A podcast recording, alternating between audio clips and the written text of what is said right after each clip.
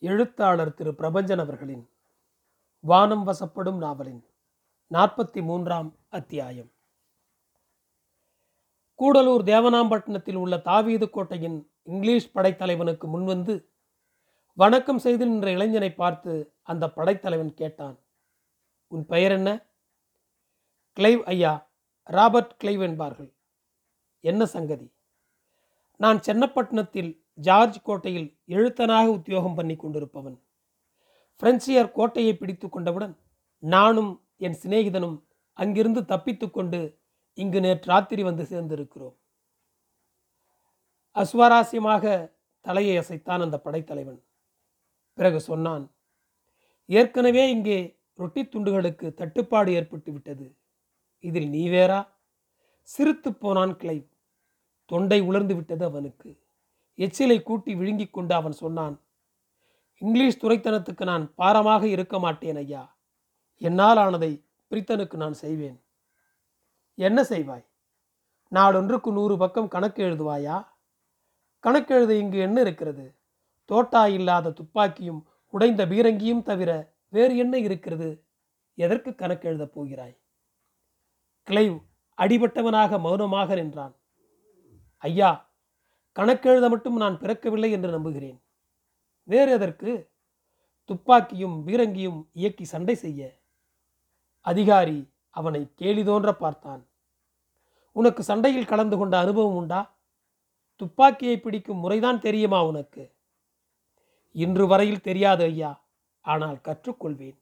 இன்னும் ஏழு தினங்களில் துப்பாக்கி மற்றும் பீரங்கியை இயக்க கற்றுக்கொண்டு என் திறமையை உங்கள் முன் நிரூபணம் செய்வேன். அதிகாரி இப்போது கிளைவை பாசம் தோன்ற பார்த்தான். கிளைவ் சென்னைப்பட்டினத்து கோட்டையிலிருந்து அநேகம் பேர் இங்கு வந்திருக்கிறார்கள். அதில் வெகு பேர் சௌக்கியமாக சாப்பிட்டு தூங்கி காலம் கழிக்கிறார்கள். வீரர்களாக இருந்தால் எங்களுக்கு கவலை இல்லை எங்களுக்கு வீரர்கள் தேவை. ஆனால் எழுத்தர்கள் எங்களுக்கு பாரமாக இருக்கிறார்கள். போர்க்காலங்களில் துப்பாக்கி பிடிப்பவனுக்கன்றோ ரொட்டியும் மற்றதுகளும். அது வாஸ்தவம்தான். நான் எழுத்தன் வேளையில் திருப்திப்பட்டுக் கொள்கிறவன் இல்லை. நான் என் தந்தை நாட்டுக்கு பெரிதாக ஏதேனும் செய்ய ஆசைப்படுகிறேன். பிரெஞ்சியருடன் நாம் தொடுக்கிற யுத்தத்தில் என் உயிரை பணயம் வைத்து போராடுவேன். அதற்கான வாய்ப்பு சீக்கிரத்தில் உருவாகும் என்று நம்புகிறேன். சென்னைப்பட்டினத்து சண்டை தேவனாம்பட்டினத்துக்கு பரவும் என்று எதிர்பார்க்கிறாயா? நிச்சயமாக. ஆங்கிலேயர்களாகிய நம்மை சோழமண்டல கரையை விட்டே விரட்டி அடிப்பது ஒன்றுதானே பிரெஞ்சியரின் ஒரே நோக்கமாக இருக்கிறது. ஆகவே சென்னைப்பட்டினத்து கோட்டையை பிடித்த கையோடு தேவனாம்பட்டினத்து கோட்டையை கைப்பற்றவும் அவர்கள் வரத்தான் போகிறார்கள். ஒரு யுத்தம் நடைபெறத்தான் போகிறது ஐயா. அந்த சண்டையில் கட்டாயம் நான் பங்கேற்பேன். என் எழுதுகோலை தூக்கி எறிந்துவிட்டு துப்பாக்கியை ஏந்துவேன். அதிகாரி எழுந்து வந்து கிளைவை தழுவிக்கொண்டான் காலமையே குவர்னர் துறை அழைப்பதாக கபரு வந்தது. ரங்கப்பிள்ளை பழையதை அதாவது பழைய சோற்றை தயிரோடு சேர்த்து உண்டு உத்தியோகபூர்வ அங்கியை அணிந்து கொண்டு குவர்னர் மாளிகைக்கு சென்றார். குவர்னர் எழுதும் கேபினத்தில் அமர்ந்திருந்தார். கோடு போட்ட முழுக்கால் சட்டை அணிந்து சட்டை மாத்திரம் அணிந்தபடி இருந்தார். பிள்ளையை பார்த்ததும் வாரங்கப்பா என்றார். பிள்ளை குனிந்து சலாம் பண்ணி கொண்டு நின்றார். குவர்னர் சொன்னார் ரங்கப்பா உன்னால் எனக்கு ஒரு காரியமாக வேணுமே. ஆஞ்சை பண்ணுகிறது. அடியேன் முடித்து வைப்பேன். துறை பெருமானவர்களின் ஊழியத்துக்காக வல்லவோ நான் சீவித்திருக்கிறது? துறை அவர்கள் எண்ணுகிற எண்ணத்துக்கு காரியார்த்தம் கொடுப்பதென்றோ என் கடமை? நல்லது. ராசிய நிலைமைத்தான் நீ அறிவாயே. நாம் சென்னைப்பட்டினத்தை பிடித்து கொண்டதை தொட்டு ஆற்காடு நவாப் அன்வாரித்துன்கான் நம்மேல் ரொம்ப காய்ச்சலாகத்தானே இருக்கிறார். அத்தோடு இங்கிலீஷ்காரர்களும் அவரை அணுகி தொந்தரை பண்ணி முடுக்கிவிட்டு கொண்டிருக்கிறார்கள். சென்னைப்பட்டினத்தின் மேல் நாம் படை கொண்டு சென்றதுக்கு காரணமே அதை பிடித்து ஆற்காட்டு நவாபுக்கு அன்பளிப்பு பண்ணுவதற்காகத்தானே என்று நாம் அவரிடம் பொய்களை சொல்லி நம்ப வைத்திருந்தோம்? நவாபு இப்போது விழித்து கொண்டார். ஆகவே தன் மகன் மாபூசுகானை சென்னை கோட்டையை கைப்பற்றும்படிக்கு அனுப்பி வைத்திருக்கிறார். மாபூசுகான் மயிலாப்பூரை சுற்றி கொண்டான். சுற்றி கொண்டு ராசகாரியம் பண்ணுகிறான். அவன் குதிரைக்காரர்கள் அவன் வட்டாரங்களில் தண்டிறங்கி கொண்டு சென்னைப்பட்டினத்துக்குள்ளே வெளியிலே இருந்து ஒருத்தரும் போக ஒட்டாமலும் உள்ளிருந்து தட்டுமுட்டு கொண்டு செல்பவர்களை விடுகிறான் என்றும் கபறு வந்திருக்கிறது. ரொம்பவும் தொந்தரையாக காணுகிறதென்று நம் கமாந்தன் முசே தெப்ரமேனே எழுதி அனுப்பியிருக்கிறான். அதை தொட்டு நீ ஒரு காரியம் செய்ய வேணும். உத்தாரம் பண்ணுங்கள் துறையே. உம் உத்தார படிக்கன்றோ என் மேன்மையை சீவிதம் கண்டிருக்கிறது. மாபூசுகான் அண்டைக்கு நீ போய் சமாதானம் பேச வேணும். பிள்ளை தலைகுனிந்தபடி சற்று நேரம் யோசித்தபடி இருந்தார். அப்புறம் சொன்னார் துறை பெருமான் கேட்கிறதானால் கோபமில்லாமல் படிக்கு வாங்கி கொள்ளுகிறதானால் எனக்கு தோன்றின ஒரு வார்த்தை சொல்லுகிறேன். சும்மா சொல்கிறேங்கப்பா சென்னை பட்டணத்திலே இருந்து நாம் வெகு திரவியம் எடுத்துக்கொண்டு போனதாய் நினைத்து கொண்டல்லோ இந்த மாபூசுகான் நமக்கும் ஏதாவது கனதிரவியம் கிடைக்காதா என்றல்லவா இந்த ஏற்பாட்டை எடுத்து நடத்துகிறான்? இப்படிப்பட்ட வேலையிலே என்னை போல் ஒத்தவன் போனால் என்ன நடக்கும்? ரங்கப்பன் துறை அவர்களுக்கு ரொம்பவும் ஆவசிகான் அதாவது வேண்டப்பட்டவன் என்று சமஸ்தான ஜனங்களும் அறிந்திருக்கிறதும் அல்லாமல் புதுச்சேரி பட்டணத்துக்குள்ளே இருக்கிறதுக்குள்ளே மாற்று அறிவன் என்றும் இவனைத் தவிர வேறே இல்லை என்றும் அவர்களுக்கெல்லாம் தோன்றி இருக்கிறபடியால் நான் போனவுடனே அடைத்து போடுவார்கள். சென்னை பட்டணத்து சம்மதி தீர்த்து போட்டு அப்புறமாய் ஊர் போய் சேரும் என்று சொல்லி போட்டான் என்றால் துறைக்கல்லோ ரொம்ப வருத்தமாய் காணும். அப்போது அவன் சொன்னபடிக்கெல்லாம் கேட்க வேண்டியிருக்கும். இதெல்லாம் இல்லாமல் பின்னையும் ஒரு சாடை சொல்லுகிறேன். என்ன சாடை என்றால் தாங்கள் சென்னை பட்டணத்தின் பேரிலே கலாபம் பண்ணுவேனும் என்று நினைத்த மாத்திரத்திலே தண்டு எடுத்த மாத்திரத்திலே அவர்கள் பயந்து போய் தயங்கி இருக்கவில்லையா? அவர்கள் இங்கிலீஷ் துறைத்தனத்தார் பலத்தையல்லவா நமக்கு எதிராக நம்பியிருந்தார்கள்? இங்கிலீஷுக்காரர்களை நாம் வெற்றி கொண்டு விட்ட பிறகு நம்மேல் அவருக்குள்ள அச்சம் அசாத்தியமல்லவோ? நாம் இன்னும் சாடை பண்ணினால் இன்னும் வேறே நடக்கும். பத்து பணம் வாங்கலாம் நம்மண்டை என்று யோசனை பண்ணுவார்கள். ஆகவே இரண்டு காரியத்திலே பார்த்தாலும் நான் மாசுபுகானிடம் போவது ரொம்பவும் இலப்பமாய் காணுது. ஆனாலும் துறை அவர்கள் சித்தத்துக்கு என்ன தோன்றுகிறதோ அந்தப்படிக்கு நடந்து கொள்ள சித்தமாக இருக்கிறேன். துறை அவர்கள் யோசித்து யோசித்துவிட்டு சொன்னார் மெய்தான் ரங்கப்பா உன்னை அனுப்புகிறது யுக்தமல்ல.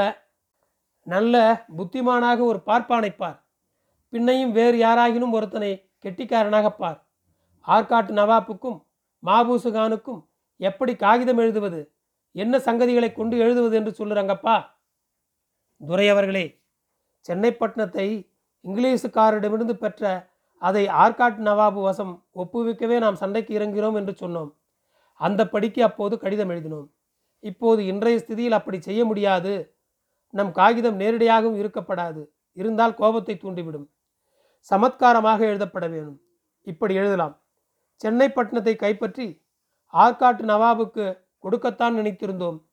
ஆனால் இந்த முசே லெபோர்தனே தாம் பிடித்த பிரதேசத்தை இப்படி ஏலம் போடுவான் என்று நாமே எதிர்பார்க்கவில்லை. இதற்குள் நம் பக்கத்திலே எழுந்த மானஹீனத்துக்கு நாம் அந்த பட்டணத்தை வைத்திருப்பது ஒன்றுதான் வழியாக உள்ளது என்றபடி பதில் எழுதுவோம். இது கொஞ்சம் ஆற்காட்டுக்காரர்களை தயக்கம் பண்ண வைக்கும். மற்றபடிக்கு தங்கள் புத்திக்கு பட்டதை செய்ய வேணும். தாங்கள் அறியாததா? தங்கள் புத்திக்கு முன்னால் என் அறிவெல்லாம் சூரியனுக்கு முன் கைவிளக்கே போலும் அல்லவா? நல்லது ரங்கப்பா அந்த படிக்கே செய்வோம் என்றார் குவர்னர். அன்று சாயங்காலமே குவர்னரின் பெண் சாதி ஜான் தூபிலெக்ஸ் பிள்ளையை அழைத்து கொண்டு வரும்படிக்கு ஆள் அனுப்பி வைத்தாள். பிள்ளையும் உடனே சென்று அம்மாளை பேட்டி பண்ணி கொண்டார். அப்போது குவர்னர் சம்சாரம் சொன்னது ரங்கப்பா நான் ஆற்காட்டு நவாபின் மகன் மாபூசுகானுக்கு காகிதம் எழுதியிருக்கிறேன். வாசித்து உன் அபிப்பிராயத்தை சொல்ல வேணும். குவர்னர் துறையே அதிகாரப்பூர்வமாக காகிதம் எழுதிவிட்டாரே அம்மணி. ஏன்? குவர்னர் எழுதினால் நான் எழுதக்கூடாதா? முதலில் காகிதத்தை படித்து பார் பிள்ளை அதை வாங்கி படித்து பார்த்தார். வெறும் மிரட்டலும் இங்கிதமற்ற வார்த்தைகளின் கதம்பமாகவும் அந்த காகிதம் இருந்தது. படித்து முடித்து காகிதத்தை அவள் கையில் சேர்த்தார். எப்படி இருக்கிறது? ம் இருக்கிறது. சில மரபுகளை நாம் அறிந்து அதை ராஜ்ய சமாச்சாரங்களில் கடைபிடிக்க வேண்டும் அம்மணி. என்ன சொல்லுகிறாய்? ஆற்காட்டு நவாபுகள் போன்ற துருக்கர்கள் பெண்கள் அரசாங்க விஷயங்களில் சம்பந்தப்படுவதை விரும்புவதில்லை. அதுவும் அந்நியில் கேலியும் பேசுவார்கள். நமக்கு ரொம்ப இலக்காரமாக போகும். ஏனப்படி மாபூசுகான் சென்ற முறை புதுச்சேரி வந்திருந்தபோது என்னை சகோதரி என்று விழித்து பேசினானே பழகினானே. அது வேறு சமாச்சாரம். சகோதரன் என்ற ஹோதாவில் தாங்களும் காகிதம் எழுதுங்கள். பரிசுப் பொருள்களை கொடுத்து அனுப்புங்கள் ஆனால் ராஜ்ய விஷயமாக காகிதம் எழுதாதீர்கள். டான் தூப்ளெக்ஸின் வெடித்த வெள்ளரிப்பழம் போன்ற முகம் நாட்டு மாம்பழம் போல சிவந்தது. ரங்கப்பா உனக்கு நான் என்ன செய்தாலும் தப்பாகவே தோணும். நான் அரசாங்க விஷயத்திலோ மற்ற விவகாரங்களிலோ எந்த சதுரப்பாடும் இல்லாதவள் என்பதாக நினைக்கிறாய். ஒன்று நீ புரிந்து கொள்ள வேணும். தூய்பிளக்ஸ் காட்டிலும் உன்னை காட்டிலும் எனக்கு ராஜ்ய விஷயங்கள் அதிகம் தெரியும். சென்னை பட்டணத்து கோட்டையை கைப்பற்றி கொள்ள திட்டம் போட்டவளும் செயல்படுத்தியவளும் நான் தான் அப்படி இருக்க நான் ஒன்றுமே அறியாதவள் என்பதாக நீ பேசுவது உன் ஆணவத்தையே வெளிப்படுத்துகிறது. ரங்கப்பிள்ளை மனசுக்குள் துறை பெண் ஜாதி குறித்து சிரித்தபடி மாளிகையை விட்டு வெளியேறினார். அம்மாள் பிள்ளையை அனுப்பிவிட்டு ஆத்திரம் தீராமல் தன் வரவேற்பறையில் வந்து அமர்ந்தாள். பாழ் வீட்டை பாம்பு அடைவது போல அந்த நேரம் பார்த்து அன்னபூர்ண ஐயன் அங்கு வந்து சேர்ந்தான். நமஸ்காரம் அம்மணி. அன்னபூர்ண ஐயர் என்ன சங்கதி? அம்மாவின் ராசரீக மதியூகம் பற்றி உலகமெல்லாம் புகழ்ந்து கொண்டிருக்கிறது. அதை சொல்லத்தான் வந்திருக்கிறேன் அம்மணி. என்னவென்று புகழ்கிறது? தாங்கள் ஆற்காட்டு மாசுபுகானுக்கு காகிதம் எழுதின சதுரப்பாட்டை துரை அவர்களுக்கே கூட தெரியாத அரசாங்க நுணுக்கங்கள் எல்லாம் கூட அம்மாவுக்கு தெரிந்திருக்கிறது என்றும் அம்மாளின் சதுரப்பாடு காரணமாகத்தான் சென்னைப்பட்டினத்து கோட்டையே பிரெஞ்சேருக்கு கிடைத்திருக்கிறது எனவும் சாட்சாத் மகாலட்சுமியே நாராயணனுடன் சேர்ந்தார் போல தாங்கள் குவர்னர் துறையிடம் சேர்ந்திருக்கிறீர்கள் என்றும் ஊரெல்லாம் ஒரே பேச்சாயிருக்கிறது. கர்ணனுக்கு கவச குண்டலம் போலவும் அர்ஜுனனிடத்து நாகபானம் இருக்கிற வரைக்கும் அவர்களை வெல்ல முடியாது என்கிறது போல அம்மாள் அரியாசனத்திலே இருக்கிற வரைக்கும் பிரான்சு பட்டணத்துக்கு எந்த அழிவும் நேராது என்று ஜனங்கள் பேசிக்கொள்கிறார்கள். அப்படியா பேசிக்கொள்கிறார்கள்? அப்படியானால் ரங்கப்பன் மட்டும் ஏன் வேறு மாதிரி பேசுகிறான்? நான் ராஜரீகத்துக்குள்ளே தலையிடக்கூடாது என்று சொல்கிறானே? அவன் கிடக்கிறான். அவனுக்கு என்ன ராஜாங்க சமாச்சாரம் தெரியும்? அதுவும் மண்ணியில் தங்களுடைய மகோன்னதமான புத்தி பிரவேசத்தால் அவனுக்கும் குவர்னர் பெருமானவர்களுக்கும் இடையே இருக்கிறதான நெருக்கம் குறைந்துவிடும் என்கிற பயம். அதை தொட்டுத்தான் தங்கள் புத்தி விசாலத்தின் மேல் ரங்கப்பன் எப்போதும் குறை கண்ட வண்ணமாக இருக்கிறான். அப்படித்தான் இருக்கும். அம்மணி தாங்கள் கருணை கூர்ந்து இந்த அடிமையின் சேவையை ஏற்று அங்கீகரிக்க வேணும். என்ன சொல்கிறாய்? துபாஷ் பதவியில் அம்மாள் என்னை நியமித்துக் கொண்டீர்களானால் தங்களுக்கு எப்போதும் அருகில் இருந்து ராசரிக விஷயங்கள் செய்து கொண்டு கிடப்பேன். அப்படித்தான் செய்ய வேணும். ஆனால் குவர்னர் இந்த ரங்கப்பனின் சூழ்ச்சிக்கு கட்டுப்பட்டு கிடக்கிறாரே. அது தங்களுக்கே பெரும் கேடு விளைவிக்கும் அம்மணி. எதுவானாலும் முசிய குவர்னரும் மதாம் குவர்னரும் அல்லவா சேர்ந்து தீர்மானிக்க வேணும். அதை விடுத்து இந்த ரங்கப்பன் எண்ணத்துக்கு இமைக்கும் விழிக்கும் இடையே துரும்பாய் கிடக்கிறது. சரியாக சொன்னாய். இவன் எண்ணத்துக்கு நடுவிலே வருகிறது? அது மாத்திரமல்ல அம்மணி குவர்ணதுரை ரங்கப்பனை ஆற்காட்டு மாபூசுகானை சந்தித்து சந்து பண்ண சொன்னார் அல்லவா? அதுக்கு ரங்கப்பன் சம்மதிக்கவில்லை என்பதைத்தான் தாங்கள் அறிவீர்களே. ஆமாம் குவர்னர் சொன்னார். பிரான்ஸ் தேசத்தின் மேலும் நம் குவர்னர்தோர் மேலும் கொஞ்சமேனும் விசுவாசம் இருந்தால் ரங்கப்பன் சந்து செய்ய ஒப்புக்கொண்டிருப்பான். அது இல்லாததனால் அவன் ஒப்புக்கொண்டான் இல்லை. அது வாஸ்தவம்.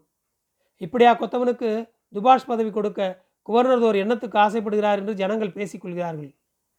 பேசிக்கொள்ளத்தானே செய்வார்கள்? குவர்னர்தோர் அந்த பதவி கொடுத்தாலும் எனக்கு அது கவலை இல்லை என்று ரங்கப்பன் சொல்கிறானே. என்ன இது? மரியாதை கெட்டத்தனமாக வல்லவா இருக்கிறது என்று ஜனங்கள் பேசிக்கொள்கிறார்கள். பேசிக்கொள்ளத்தானே செய்வார்கள்? இது அலட்சிய சுபாவம் தானே? இந்த போக்குக்கெல்லாம் காரணம் ரங்கப்பன் அபரிமிதமாக சம்பாதித்து விட்டான் என்றும் ஜனங்கள் பேசிக்கொள்கிறார்கள். அவ்வளவு அதிகம் பண்ணிவிட்டானா? அம்மாவுக்கு தெரியாததா? தமிழருக்குள்ளே ரங்கப்பனுடைய மாளிகை போல யாருடைய மாளிகை பெரியது? தமிழருக்குள்ளே இத்தனை கப்பல்கள் வைத்துக்கொண்டு வியாபாரம் பண்ணி கொண்டிருப்பவர் யார்?